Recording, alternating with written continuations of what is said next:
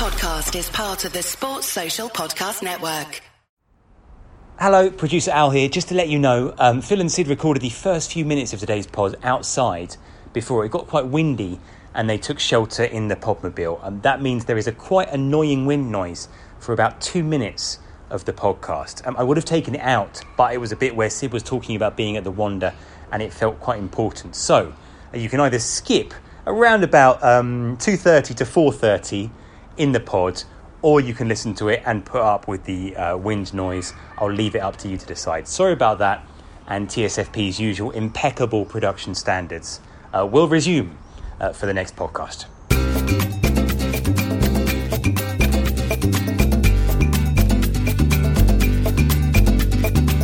Hello, everyone. Welcome to this week's edition of the Spanish Football Podcast. Sydney, have you recovered? Have Not, you not entirely, no. it was quite possibly the most exciting day in La Liga history that we can remember. Certainly in the eight years that we've been doing this Yeah, podcast. it's definitely the pod's most dramatic day. And there's still one more to go, you know. Yeah, there's still one more to go. And anything uh, could happen. When I say anything could happen, two things could happen. Atletico Madrid could be champions, or Real Madrid could be champions. And then, in terms of the uh, relegation battle, uh, which was also uh, very exciting yesterday, although it got slightly overshadowed by what was happening at the top of the table, uh, two from three will join Eibar in the Segunda División. And those two are Huesca, Elche, and Valladolid. Anyway, this is what happened on match day 37, which was played on Sunday. All games at the same time, kicking off at 6:30, which just added to the supreme intensity of the afternoon. Uh, Alaves beat Granada by four goals to two. Uh, Real Madrid beat Athletic Club by a goal to nil San Mamés. Atletico Madrid came from behind to beat Osasuna 2-1. Barca lost at home uh, to a brilliant Celta Vigo side who recorded their fifth consecutive uh, win. Betis beat Huesca to secure European football 1 0. Uh, Getafe beat Levante 2 1 to secure uh, their place in the top flight for another season. Elche came from behind to beat Cadiz 3 1. Uh, La Real thrashed Valladolid 4 1. They were 4 0 up after 35 minutes. Uh, I don't know if you heard Mitchell speaking afterwards. He said, Hemos hecho el ridículo. Uh, Valladolid, who of course could be the kingmakers in terms of the La Liga title race. Uh, Va- Valencia uh, relegating Eibar by beating Los Armeros 4 1 at Mestalla. And Villarreal thrashing Sevilla by 4 goals to nil. Loads for us to talk about, but we have to start at the game which you were at, Sid, at the Wanda. At the game, which was the real epicenter of all the drama. Atletico Madrid 2, Osasuna 1. Uh, I'm going to start by asking a question I often ask you. What was it like to be there? Extraordinary. um, and it was, you know what, it, it was slightly different to the way it had been on Wednesday night. Remember, we talked about how Wednesday night had been a game where Atletico were in the lead, but the tension towards the end was almost unbearable because of the the risk that they would throw it away. Now this was different because of course they were chasing it. So it didn't have that same feeling of tension, but it was still incredibly tense. There was still that um, sense that everybody was playing. Um, as we talked about in midweek, you know, you're looking down on where the subs are and they're kind of getting closer and closer to the pitch. They're drawn into it. There's a real sense that, oh my God, it's happening again. Um, and actually, I suppose one of the most startling things about this was that when it came to to it, they were relatively calm. Not calm, calm, but still relatively calm. 1 0 down with eight minutes to go. They need two goals in eight minutes. You know, you're talking about a season where you've played at this point um, nearly 37 weeks, 37 and 36 and three quarters weeks. You've got you've got eight minutes to go. You need two goals, and also, and as Simeone made this point after the game, at a stage, and uh, maybe I should apologise now for, for tweeting. They're bringing on subs now, but they, it's gone and they know it's gone. At a stage where they completely stopped making chances because they had, by the end of the game, they'd racked up 26 shots against Osasuna. Osasuna score 1 0 with their first shot on target. Atletico had taken 16 shots by half time. They were brilliant and just didn't finish. And there was this kind of fatalism taking over. Well, yes. I mean, particularly that fatalism emanating from yourself. Because you were. Te- Yeah, I was telling you You were it was WhatsApping. You were like, it's, it's done. It's finished. No, and I was believing him because obviously you were there and you can sense it. Yeah, You and I absolutely could, by the way. And as I say, it wasn't the tension of midweek that this is a disaster. It was just the tension of, oh, it's gone. I don't believe it. And obviously the tension was there, but it was more like, I don't believe it. It's gone. Um, and and there was this kind of feeling of, God, this is unbelievable, and yet at the same time, so completely believable, if you sort of mean. Um, and then they responded and they responded really really well. And the weird thing in a way i suppose is that it wasn't a massive siege. It's not like they were they they, they basically scored with the, i think two of the three chances they made in those final eight minutes. Uh, the first one is a lovely lovely pass from João felix a player who's been criticised a lot this year so i think it's A worth lot, pointing yeah. out how good that pass was and also how active he was when he came on. There was a moment and you know try and make sense of my notebook it's not easy mm-hmm. but there's a scrawled note just before the goal and it says João Felix sprints, and I've underlined the word sprint because there's a moment when one of the defenders, Osuna defender, has a ball and he really goes for him, like to try and get it, really fight, and that's something we haven't seen a lot of from him. And I know that's simplistic, but I thought that was significant. And then Atletico Madrid, well, they score two goals. The second one is Luis Suarez, which I think is particularly significant for a number of reasons. Pre-game, Diego Simeone had said, and I think he's right, by the way we're entering into the Suarez zone. Uh, This is a player who has been in these kind of games before. This is a player that we need to. I mean, the phrase he used, which translates horribly in English, was to resolve situations Yes. that we need him to resolve. In other words, to be decisive. You know, the moment has come for this guy to carry us through, to be decisive when it really matters.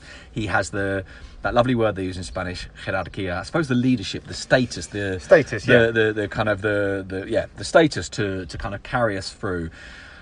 And of course, that's sort of right, and I think that's one of the reasons why they can still win the league is because they've had that kind of player.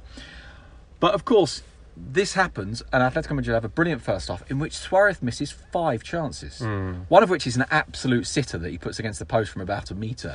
Although, actually, in fairness, with re- the replay, you see that the angle's a little bit tighter than it appears because of the defender in front of him, but it still, it's a terrible miss.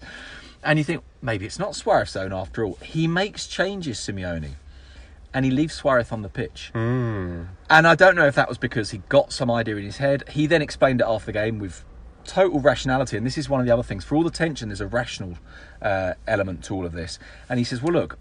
I was trying to bring players close to the area, trying to get João Felix close to the area, Carrasco close to the area. We've got Dembele on the pitch as well, and I thought if you want some, if the ball's in the area, you want someone like Suarez there. When the goal comes, the second goal, so the first goal is a brilliant finish from Lodi. The second goal comes 87 35, I think it was. Um, and in a time in which there's a temptation, I think, just to put the ball in the box, Simeone's on the touchline shouting, Be calm, be calm, don't just put the ball in the box. And it comes to Trippier, and Trippier plays that pass he's played a hundred Yes. times this year. That little angled, short pass into kind of an inside position just inside him. Normally, of course, it's Llorente who gets those. This time it's Carrasco. Carrasco then waits as well. He takes his time, he takes a step, he steps back again, and he pulls it back across. And Suarez, rather than going in, has stepped away from the crowd and he's waiting on the penalty spot. He then still has to finish it. Now, admittedly, it's a relatively comfortable finish, but he needs Dembele jumping out the way to put it in the bottom corner, and then everyone goes absolutely nuts. I have genuinely tried today to count how many players are in the pile of bodies in Ah. the corner. I don't know the answer. I've looked at one photograph. I've counted 26 feet, right? But of course, the photo's only from one side of the pile. So there's bound to be more than 13 players in there. Uh, do you know what I tried to count today? The number of times the commentator said the word goal when Oh, they scored the what second is it? time. Well, I, I got to about 87 and lost count. So Fantastic. it was On the telly or on the radio? no Talavera on the radio. Fantastic. It's an unbelievable amount of goals in a very short period of time as well. Well, I'm glad you said that because in the piece in the like piece a... I've written for the Guardian today, I didn't know how many it was, but I me- I mentioned the point that the goal the, the commentators rattle off uh, at 500 goals per minute. So do you think that's about right? That's what it sounds like. Unbelievable. Speaking of sounds, could you hear the fans Yes. outside? Like clearly Yes. inside the stadium. Very clearly. And one of the things that struck me, and obviously this is entirely natural, is that there's a slightly delayed reaction yes. to the goal. Well, of course it's natural because they're watching on their phones, which yeah. are like 50 seconds delayed. Yeah. Even the radio broadcast, so Talavera saying "go go go go go go go go" like that, yeah. sounding like he's drowning. Yeah. Um, even that takes probably 15 20 seconds to get to them yes and of course the real giveaway for them is that you get the goal music in the stadium yes. played which probably reaches them before anything else but even that has kind of a, like a two or three minute, two or three minutes, sorry, two or three second delay. Yeah. So you get this roar from inside the stadium, and I think they hear probably something, but they don't know for sure what it is. Then Yeah. you get the, duh, I think they use Seven Nation Army, don't they? Like- everybody else in the world. Well, you tell me. You were there yesterday. I think they do use Yeah. Seven Nation Army, and then you hear this roar from outside. The problem is that the roar itself then gets drowned by the inside stadium music. You'd rather there was no music Yes. inside and that we got their roar. There was a moment, by the way, in the first half when you heard a big roar from them, Hmm. and it was because Barcelona had conceded. And I, I was with a colleague and actually said to him, "That's really daft. Don't do that because they'll think it's Madrid. Because the Barcelona result really doesn't matter. You know, don't Hmm. yeah, cheer yeah. the Barcelona goal." Yeah. And Suarez admitted after the game that he didn't know what the results were in the other game and he asked when they had that water break which is what about 12 13 minutes from the end he said that point he asked what the score was Why did they have that water break? i was wondering this it was warm in madrid yesterday but i thought the threshold was 30 degrees Yeah. and it was probably not quite 30 it might have been at pitch level to be fair Maybe, it maybe. might have been it was very warm i mean it maybe the threshold's 25 i might be wrong but yes i was struck by that Hmm. and of course it allowed simeone to have one last time out effectively with his players Which he said. What did he say then? Well, he said. Uh, Could you almost hear him? No, I No. couldn't from up high. I must confess. Uh, the television said they could hear him, um, and he'd said, uh, he said, cabeza, ca- cabeza fuerte, strong head, you know, be strong, and tranquilidad. Hmm. It will come. And he then said after the game, and this bit wasn't picked up by the TV cameras, but he said after the game that he'd also said to them, get the equaliser. Yes, and then the because the, will second come. one Yeah. will follow if Yeah. you get it. And actually, he was completely right. And I'm going to say this because we've been we've we've asked questions this year about his changes. Hmm. His changes absolutely worked yesterday. I mean, we've been asking serious questions about those changes, and they but absolutely worked yesterday. an unbelievable amount of drama uh, in Madrid. It was also, well, slightly less dramatic in Bilbao, uh, but it was exciting. Not the first half. Uh, Athletic Club against Real Madrid. I don't think there was any shots. It wasn't great. Yeah, I think I saw a stat saying n- no shots each at half time, at least on target. Anyway, I don't know if that was in total. It did ramp up a little bit in the second half, and we uh, saw Real Madrid take the lead. And for 19 minutes, Real Madrid were top of the Yes. table. Yeah, Uh, Nacho, who was who scored uh, the and goal of course for not Real just top, Madrid. by the way, but but top and by a point as well. It wasn't Yeah. even just head to head at one Yeah. for for the last of those for the last what was it eight of those? Yes. ten of those. Yeah, uh, but not to be uh, for Real Madrid. They did what they had to do, but they know that it's not in their hands. It wasn't in their hands, and, and it won't be in their hands going into the final day of the season. Shall we talk a little bit about Zidane? Yeah, okay. What's going on with Zidane and his future? Well, Zidane, in his pre-match press conference um, this weekend, offered very, very heavy hints that he was leaving. Now, I think he's done this a, a bit this year, but he's quite. He doesn't always express himself brilliantly, and he he can be a little bit. I don't know if incoherent is the word, but certainly contradictory in the things that he says.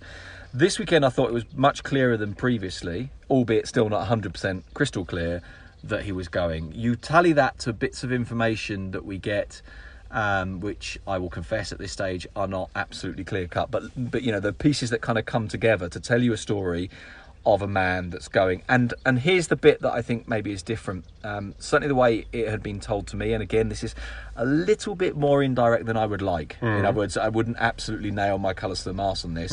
Not only is he gone, but the Madrid have known that for a while, and everybody has known that for a while. Now, what happened this weekend was a story was put out.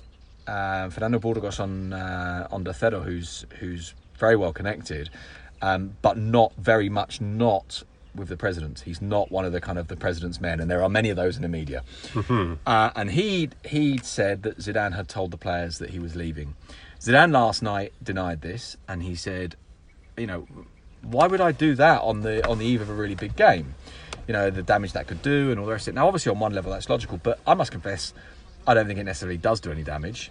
I also think, and, and this, uh, I'm not going to claim credit for this. I thought this was a, a nice way of putting it. Uh, Alex, producer Al, was saying to us yesterday that his understanding of it was that Zidane had said something a bit like he has in the press conferences, which could be interpreted either way. Yes. and that perhaps some players had taken it one way, even if it wasn't necessarily intended that way. Yeah. Um, I think he doesn't continue, but as I say, I don't have that hard enough to to actually stand here and say to you for certain he will not. But I would be surprised if he's still there next year. Whatever happens. So if they Whatever happens, Yeah. yeah. Yeah. Okay. Uh, well, we'll see. As we said, uh, Real Madrid got the job done, and they got the job done thanks largely to players like Modric and Casemiro, who really stepped up in the in the second half. It was Casemiro who provided the assist uh, for Nacho to bundle the ball home. And there they are, going into the final day of the season with a small. I mean, we're not good at maths, right? We're really not good at maths. No. Regular listeners to the program will know that. I give them about a twenty percent chance. What do you think? I honestly don't know now. Um, I mean, that, that would make sense, something like that, because you would say that, look, the bottom line is that Atletico Madrid should beat Valladolid. Yes. Right? But we've seen a lot of shoulds this year, and they don't all come off. Um, Valladolid are fighting for their lives. That said, the way they're playing at the moment doesn't look like a team fighting for their lives. Um, they Atletico Madrid could have been in a much stronger position yesterday because Valladolid needn't necessarily have survived yesterday. There was a point at which they were down early in the games as the results came in. Um, they are not down now. I, I think it's when Huesca get beaten by Betis Yes. that they're not down. For what it's worth, I've only seen one view of it, but I'd like to see it again because I thought the Betis penalty was laughable Yeah, well, Pacheta's not very happy. like really laughable. Like it just, just that. Come on, we can't be giving fouls for this. Uh, Atletico Madrid have only won two of the last eight away games. Yeah, Sid. and that's the other thing to remember in this. They only need to draw for Real Madrid to win the league. Yeah. If Real Madrid win, by the way. Yes. Now that's the other thing we can't necessarily give take for granted. Although we're we're making maybe foolishly an assumption because of course Villarreal are four days away, not three days now, four days away from a Europa League final. Mm-hmm. And so I think they will make major changes, even though in theory this is important for their European finishing, and even though they've requested that get brought forward a day, which has happened. think of all the upsets that we've had this season. Exactly. As well. Exactly. The other thing is, you know, I've said this all season, and and you know, it's it's always worth pointing out when you when you're well, not necessarily wrong, but when when it doesn't work the way you say. I keep saying, yeah, but Madrid are that team that you have to kill them off, or they're there, they're there, they'll always come back for you. You can always trust them. They'll always find a way to get away with it. And actually, in a way, winning one 0 with a goal off the shins of Nacho is kind of quite a good embodiment of their season, isn't it? Um, and yet I have this kind of supernatural faith in them to somehow find a way through, even if they're, you know, even if it means very good fortune, even if they haven't played very well. The last four or five weeks has suggested actually it's Atletico doing this now. The Atletico that we build up, and I include myself in this, I'm every bit as guilty as everyone else is. You know, the jinxed one that somehow will find a way to throw it away. Well, look at the last few weeks. The penalty against the post, the messy free kick that swings just wide. All right, they're beaten in the last minute by Athletic, um, but the game in midweek when they when the last few minutes they're absolutely terrified against Real Sociedad and they find a way through. The two goals late on in this game, I, I'll be honest with you, at one 0 down, I did think that's it. Hmm. I thought there's no way this happens now. Hmm. Well, what's changed? I mean, do they have. I don't know, and and maybe actually, maybe let's go back to what we said at the start. Maybe what Simeone said was right. Maybe there is something in Suarez that carries something that other players don't have. Hmm. Um, but as I say, I thought the tranquility that saw them through yesterday was João Felix's, Trippier's, Carrasco's, and of course Lodi's for the finish. By the way, Lodi had Suarez standing alone and didn't give it to him. And looking at the replay, I think that might have been good luck because I think Suarez might be offside. Ah. I think if he rolls it to Suarez, he might be offside. Instead, he produces a brilliant finish. And I really like something from Lodi as well, who I think is a player who has big flaws defensively. In fact, he defends really badly on the Osasuna goal. He runs back and he's signalling to everyone, come on, come on, we can do this now. By the way, five minutes added. 95-15. Oblak has to make a brilliant save from uh, from Chimy Avila. I mean, they all are brilliant. Comfortable-ish, but a Yeah. good save. They almost blew it again. I know. I It's know. amazing. Um, we've spoken about Real Madrid, we've spoken about Atletico Madrid. Those two will battle it out on the final day of the season. Atletico travel to Valladolid, who need to win to have any chance of avoiding relegation. Real Madrid hosting Villarreal, who, as we mentioned, have the Europa League final uh, in four days' time, or four days after. Uh, the final day of the La Liga season, so it's not over. It could still be absolutely Oh, it thrilling. absolutely isn't over. Also, uh, Atletico could be 3 0 up after 15 minutes, but anyway, it's probably. Yeah, but but Atletico just don't do that. Yeah, well, I mean, maybe they haven't. will this They time, haven't. yeah. They haven't. We've not talked about Barca yet, and we need to mention them going out of the title race with a whimper. Yeah, that's the thing, isn't it? Um, I mean, look, obviously, partly it's possible to argue that they lost this way because they already knew they were out of the title race. But this is what It's a bit like last year, isn't it? They lost that home to Osasuna. I think it was on Yeah. the penultimate day, and it was the Which, which is another reason to think, you know, had Eibar been able to get through this weekend, they might have thought they'd have a chance in the final day against Barca, which Yeah. they now don't, um, because they're already down. And but I was going to say, look, on one level you say, well, they partly lost because it was already done, and yet, of course, this has happened because they lost when they had the opportunities. Yeah. they lost against Granada. That's the really big one. That's the Yeah, one that they yeah, must yeah. be looking at Yeah. and thinking. How does this happen? And I think, in a way, you know, after the Levante game, Busquets said this. He said, "Well, this is a little bit the story of our season." Yeah. At the end of this game, Koeman said, you know, we have loads of chances, we're far better than the opposition, and with one shot, and it's one shot, they score against us. Hmm. Which, of course, contradicts what Koeman then says later when he's asked about Messi, and I think he's right, by the way, but I also think it contradicts him. He says, well, I hope Messi doesn't go because it's impossible to play without Messi. He says he scored 30 goals this season. If he's not there, I don't know who's going to get the goals. Now, obviously, part of the answer would be, well, there's this Uruguayan fella at Atletico, and that's a flippant answer, and I appreciate that's not necessarily fair. But the other part of the answer, which again is a bit flippant, but I think it's right, is to say, well, as you've said in the other part of your post-match appearance, that's not your problem. Your problem is that you give away really rubbish goals consistently. Consistently, That yeah. there isn't uh, the tranquility that Atletico have, the toughness that Atletico have, that resistance that Real Madrid have. It just isn't there. I was looking at the half-time table in La Liga. Hmm. If matches only lasted 45 minutes, uh, Barca are six points clear at the top. Wow. there has been a consistent um, aspect of their game this season where they've gone to pieces in the second well gone to pieces thrown leads away they've Yes. consistently thrown leads Yeah. away and games that they've had control they've had under you know they've been in control Uh, Cadiz at home when they were 1 0 up they could have been 3 or 4 nil up they could see a ridiculous penalty late on Granada as well we talk about that game they were in control of that game Yeah. it should have been 2 0 and they threw it away there are others there are others as well this season where does this leave Koeman again we've asked this question before I don't. I don't see a scenario in which he can possibly stay. Hmm. Now, for those of you leaping right now and saying, "Come on, that's really unfair," I'm not telling you what I think should happen. Hmm. Although, for what it's worth, I wouldn't keep him either, depending on what the alternatives are. I'm telling you what I think will happen, and I think that there are things that Koeman has clearly done well.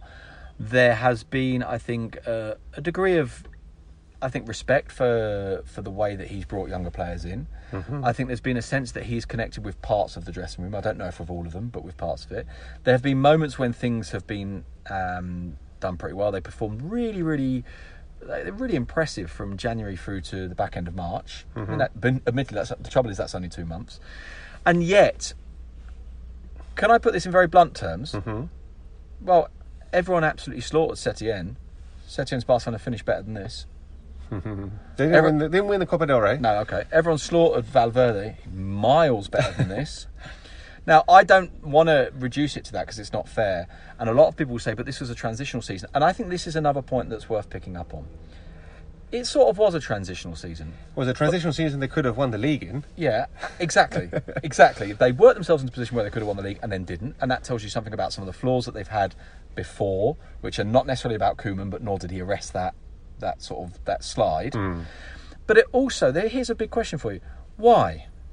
Why was it a transitional season? How were we in a position in which Barcelona kind of accepted for a lot of the season that that was the case? I think far too much was made of Barcelona's supposed we can't compete. You look at their squads. Hmm. Sorry, Barcelona's squad is better than Atletico Madrid's, and you know I've, seen it. I can't remember where I saw it now. uh, Reading because I think I mentioned it to you actually off off air. Um, I've read some of that. Atletico Madrid have the best squad in Spain. Yes. So, well, do they? Yeah. I mean, their best two players are Luis Suarez, who Barcelona didn't want, Marcos Llorente, who Real Madrid didn't want. Uh, you tell me another Atletico Madrid player who would be an automatic starter at Barcelona or Real Madrid. Yeah, Oblak. But they've got Courtois yeah. and Ter Stegen. Yeah. I mean, it's probably a matter of uh, Yeah. taste, but I, yeah. I mean, I personally would have Savic in both of the Madrid and Barcelona teams, but he's, Yeah. he's not like he's someone that they're going to be desperate to go and sign. Hmm. But my point really here is that I think there was a willingness to embrace the idea of a transitional season at Barcelona, which I'm not saying is wrong, and I actually quite like the idea that there was some patience, although now he's demonstrating that perhaps there won't be patience. But I'm a bit baffled by it because I think it was What, wasn't it- overplayed. Wasn't the off the field stuff as well? yes, I mean, it literally is transitional in yes, terms of the in, in everything. president. In Yeah. everything. Now that leads us to the other thing about the question as to whether or not Koeman continues. One of the reasons he doesn't, of course, is because you've got a new president. Koeman isn't his man. Mm-hmm. A new president who's not massively um, enamoured of Koeman. If he can get an alternative, probably will have him. I love this thing, by the way. They had lunch last week, Yeah. and they both claimed they hadn't talked about his future. Oh, I see. Right. So, two days before the end of the season, two games before the end of the season, the president and the coach have lunch when they both deep down know the season's over. And you're seriously expecting us to believe that no one talked about the future? Not only that, but they had lunch quite publicly in a central Yes. Barcelona restaurant. I mean, Yes. you know, there are lots of places you could meet for a quiet lunch Yes, without attracting exactly. hordes of hordes of press. Uh, Laporta is a man who is known. He, likes a big gesture. He does. Uh, the curious thing is, so far, he's been a very quiet president, very unlike him. So far, I But, mean, I, but not had a lot exactly. I think you're right. I think he does like a big gesture. The question really would be, what is that big gesture? Hmm. What? It's bringing Xavi. It's bring Xavi, probably. basically. Probably.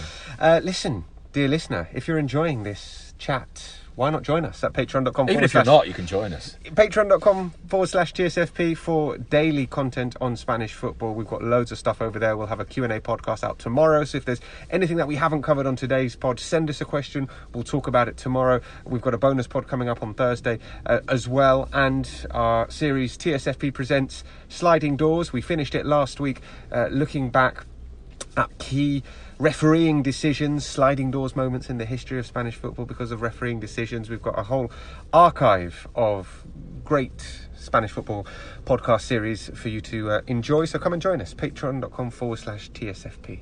Let's talk about the relegation battle and the one team that has been confirmed that will be in the Segunda next season is Eibar.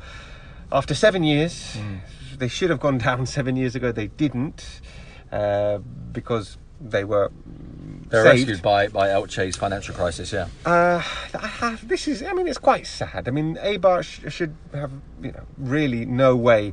They shouldn't be in the Primera División. No. Not for money, not for size, not for prestige, not for history. There's, there's, there's no way a top flight club. And yet they came up in 2014. And actually, they sort of led, if not quite a revolution, but I felt like they were the first team that. I'd not quite heard of that much, and they came from a small place that had never been in the Primera División. Later, we've had Leganés, later, we've had Huesca, um, those kind of teams, but sort of Eibar were the first. And it's been great to have them in La Liga for se- for seven years. They knew, everybody knew that it wasn't going to last forever. They've done incredibly well and had some incredible finishes as well. Almost, almost fighting for European football on some occasions. But this season, they've gone down and they'll probably be bottom. Yeah, the miracle of Eibar really was that with each passing season, it didn't feel like a miracle anymore. It felt like they belonged. Um, and I think, in a way, that removes some of the sadness. The inevitability removes some of the sadness this season because I think they recognise that they had seasons that they weren't necessarily expecting and that they've used those seasons well. If you had been to Ipurua before they were a first division club and you go now, it's recognisably the same space that they're in, but the stadium feels very, very different. It's been modernised enormously, it's bigger um, on on two sides. Uh, the other side, which is wedged in, because it's wedged into a valley, so you haven't actually got room to construct, but they've managed to construct where there wasn't really space to construct in. They are financially very, very stable. They get um, the equivalent of a parachute payment in the first season in the second division, which gives them a good chance to come back up, or at least a good chance to stabilise things. And I think this is the thing. Had they gone down at the end of that first season, they might not have come back up. They now probably will at some point, not Yeah. necessarily straight away, but more importantly, they will now consolidate as a first or second division team. And this is a team, bear in mind, that, that really are a Segunda B team, not even Yes. a second division Yeah, team yeah, for a lot of their history. And and I think the the, the sensible um, approach, the stability that they have, means that this can be seen as time gained and not wasted. Hmm. They haven't gone chasing and signed players they can't afford. and I think they're very very sensible. There, there is a shift this summer, which is that their sporting director Fran Garagarza, who'd been sporting director I think for 14 years, 15 years, something like that, is going. Um, there's no sense that he's failed at all, but he's going. So I wonder how they manage that. Although obviously this is a structural thing that's that's much more profound than just a sporting director. So I think they're in a good good way. In fact, when I was there a couple of weeks ago when Kike Garcia scored that hat trick, I was talking to some of the people at the club there, and they they'd already accepted that they were going down. And I mm. suppose in a way, the pity is the last two weeks had given them the hope that maybe they wouldn't. And they were they were kind of quite quite relaxed about it in the sense that well, look, we knew this. Mm. And we embraced it, and we've worked hard enough that we, we now know that we we probably should come back. Whereas ten years ago, there was no way we should have been here in the first place. Mm. They are club, as many do in the Spanish top flight. They've been selling their best player every single season. Yes. Basically, you know, Joan Jordan, uh, Orellana, Escalante. Exactly. Exactly. Ruben Pena. Yeah, loads of them. And it's, it's, the, it's the way their structure works. Yeah. Um, you know, put very simply, the sporting director describes it as if I have five, I only use four of them. Five for euros, I use four. You know, and so you're always saving something. You're always holding something back. Uh, Alaves and Getafe breathing a, a huge sigh of relief, having uh, survived the scare of going down. When Alaves, uh, Javi Calleja took over, they were bottom. Yeah, uh, this is the amazing thing. He has won four games Yeah, in eight. yeah, That's as many as Pablo Machín won in 18. yeah, And it's four times more than Abelardo won in 11. yeah. That's a r- huge, huge impact from Calleja. They're safe. Getafe are safe as well. A magnificent goal from Take Kubo. Yeah, very nice goal indeed. And Bordalas afterwards said, This is the biggest achievement we've had since I was here. Never mind getting into European football, all that stuff. This is the biggest achievement in a season this difficult. Now, obviously, for what it's worth, I don't agree with him. No. But I can understand why, as the season beat started, to, Ajax. exactly. I can understand why, as the season reached this stage, he started to to at least hang on to that discourse. Yeah. You know, to, to try and what would you call it? Um, value what Hmm. they what they'd achieved in surviving. Two of Huesca, Elche, and Valladolid will join Eibar. It'll be Elche and Valladolid. Presumably, they're the ones that are there. It's not in their hands. If Huesca win, they're safe. But Huesca have got um, Valencia. Valencia. I don't know that Valencia is necessarily easy. Mm-hmm. Um, Valladolid, you would imagine they have to win against Atletico. Yes. But I wonder if that's one of the things that might play into Atletico's hands. That it's not like Valladolid can go for a super defensive approach. They're going to have to try and attack Atleti at some point. Or maybe they just go super defensive until the last five minutes. Well, Stay per- in it, and then. perfectly plausible as well. Yeah. Actually, yeah, yeah. So let's see what happens. Uh, we now know that all games are going to be played on. Well, the games that have anything riding on them are going to be played on Saturday. Thanks for clearing that up. Oh, La Liga. Took a while. you know, once in a while, La Took a Liga while. really do make it hard for us to love them.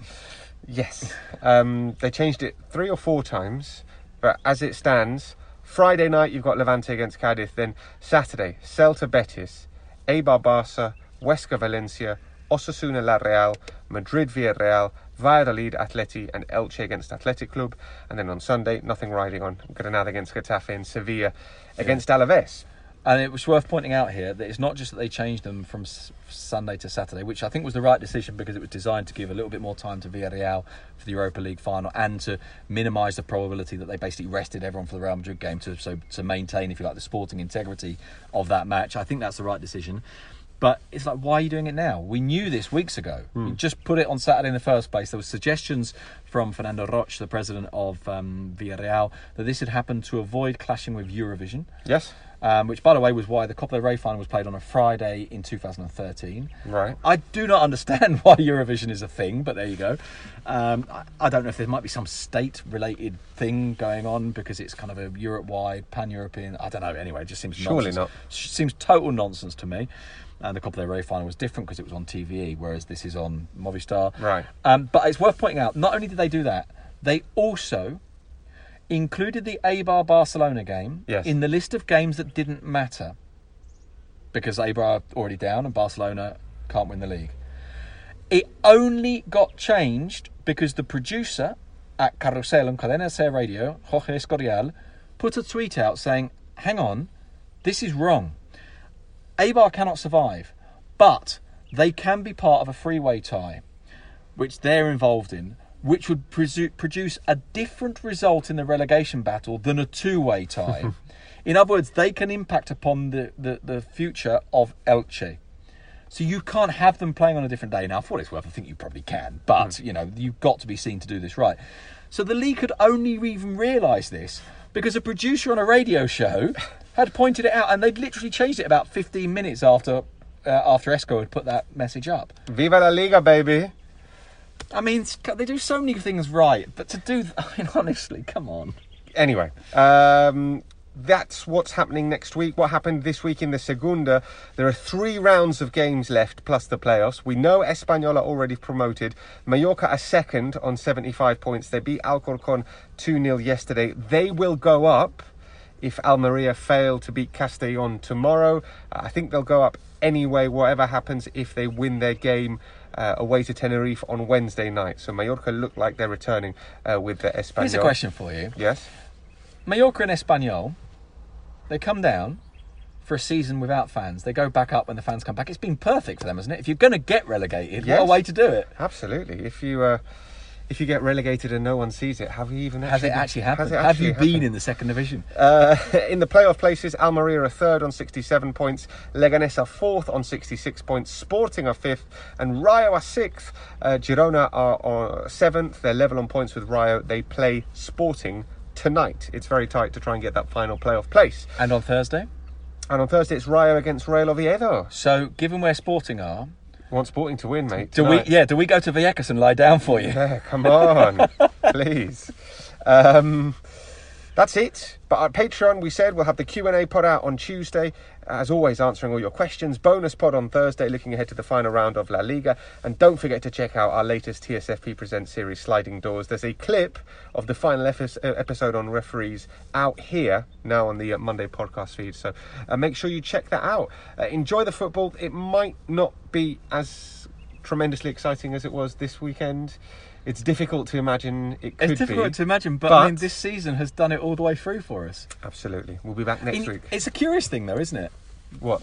That we're talking about drama and all these turning points. Yes. But we've had the same leader for five months. Yes. That suggests there's been no turning points at all. Yeah, absolutely. Oh, Sydney, I was I was about to leave. I was about to say goodbye. Yeah. But it would be very, very highly, extremely unacceptably remiss of me uh, to do so without mentioning Barcelona and their women's team winning the Oh, uh. Champions League final, thrashing Chelsea. They're phenomenal by four team. goals to nil. I mean, domestically, they are on not just another level; they're in another Milky Way. They're Yeah, in a- absolutely. It's unbelievable They- their domestic they are a phenomenal team, and I think what they did yesterday demonstrated that it wasn't just domestic, that it wasn't just the weakness of the other teams. Although certainly Atletico Madrid this year have massively underperformed um, in the in the Liga Iberdrola. They've they've really seriously underperformed. Hmm. But I think the the destruction, because bear in mind, I think of the four goals that they got yesterday. Didn't they all come in the first forty minutes or thirty-five minutes? I think it was. Uh-huh.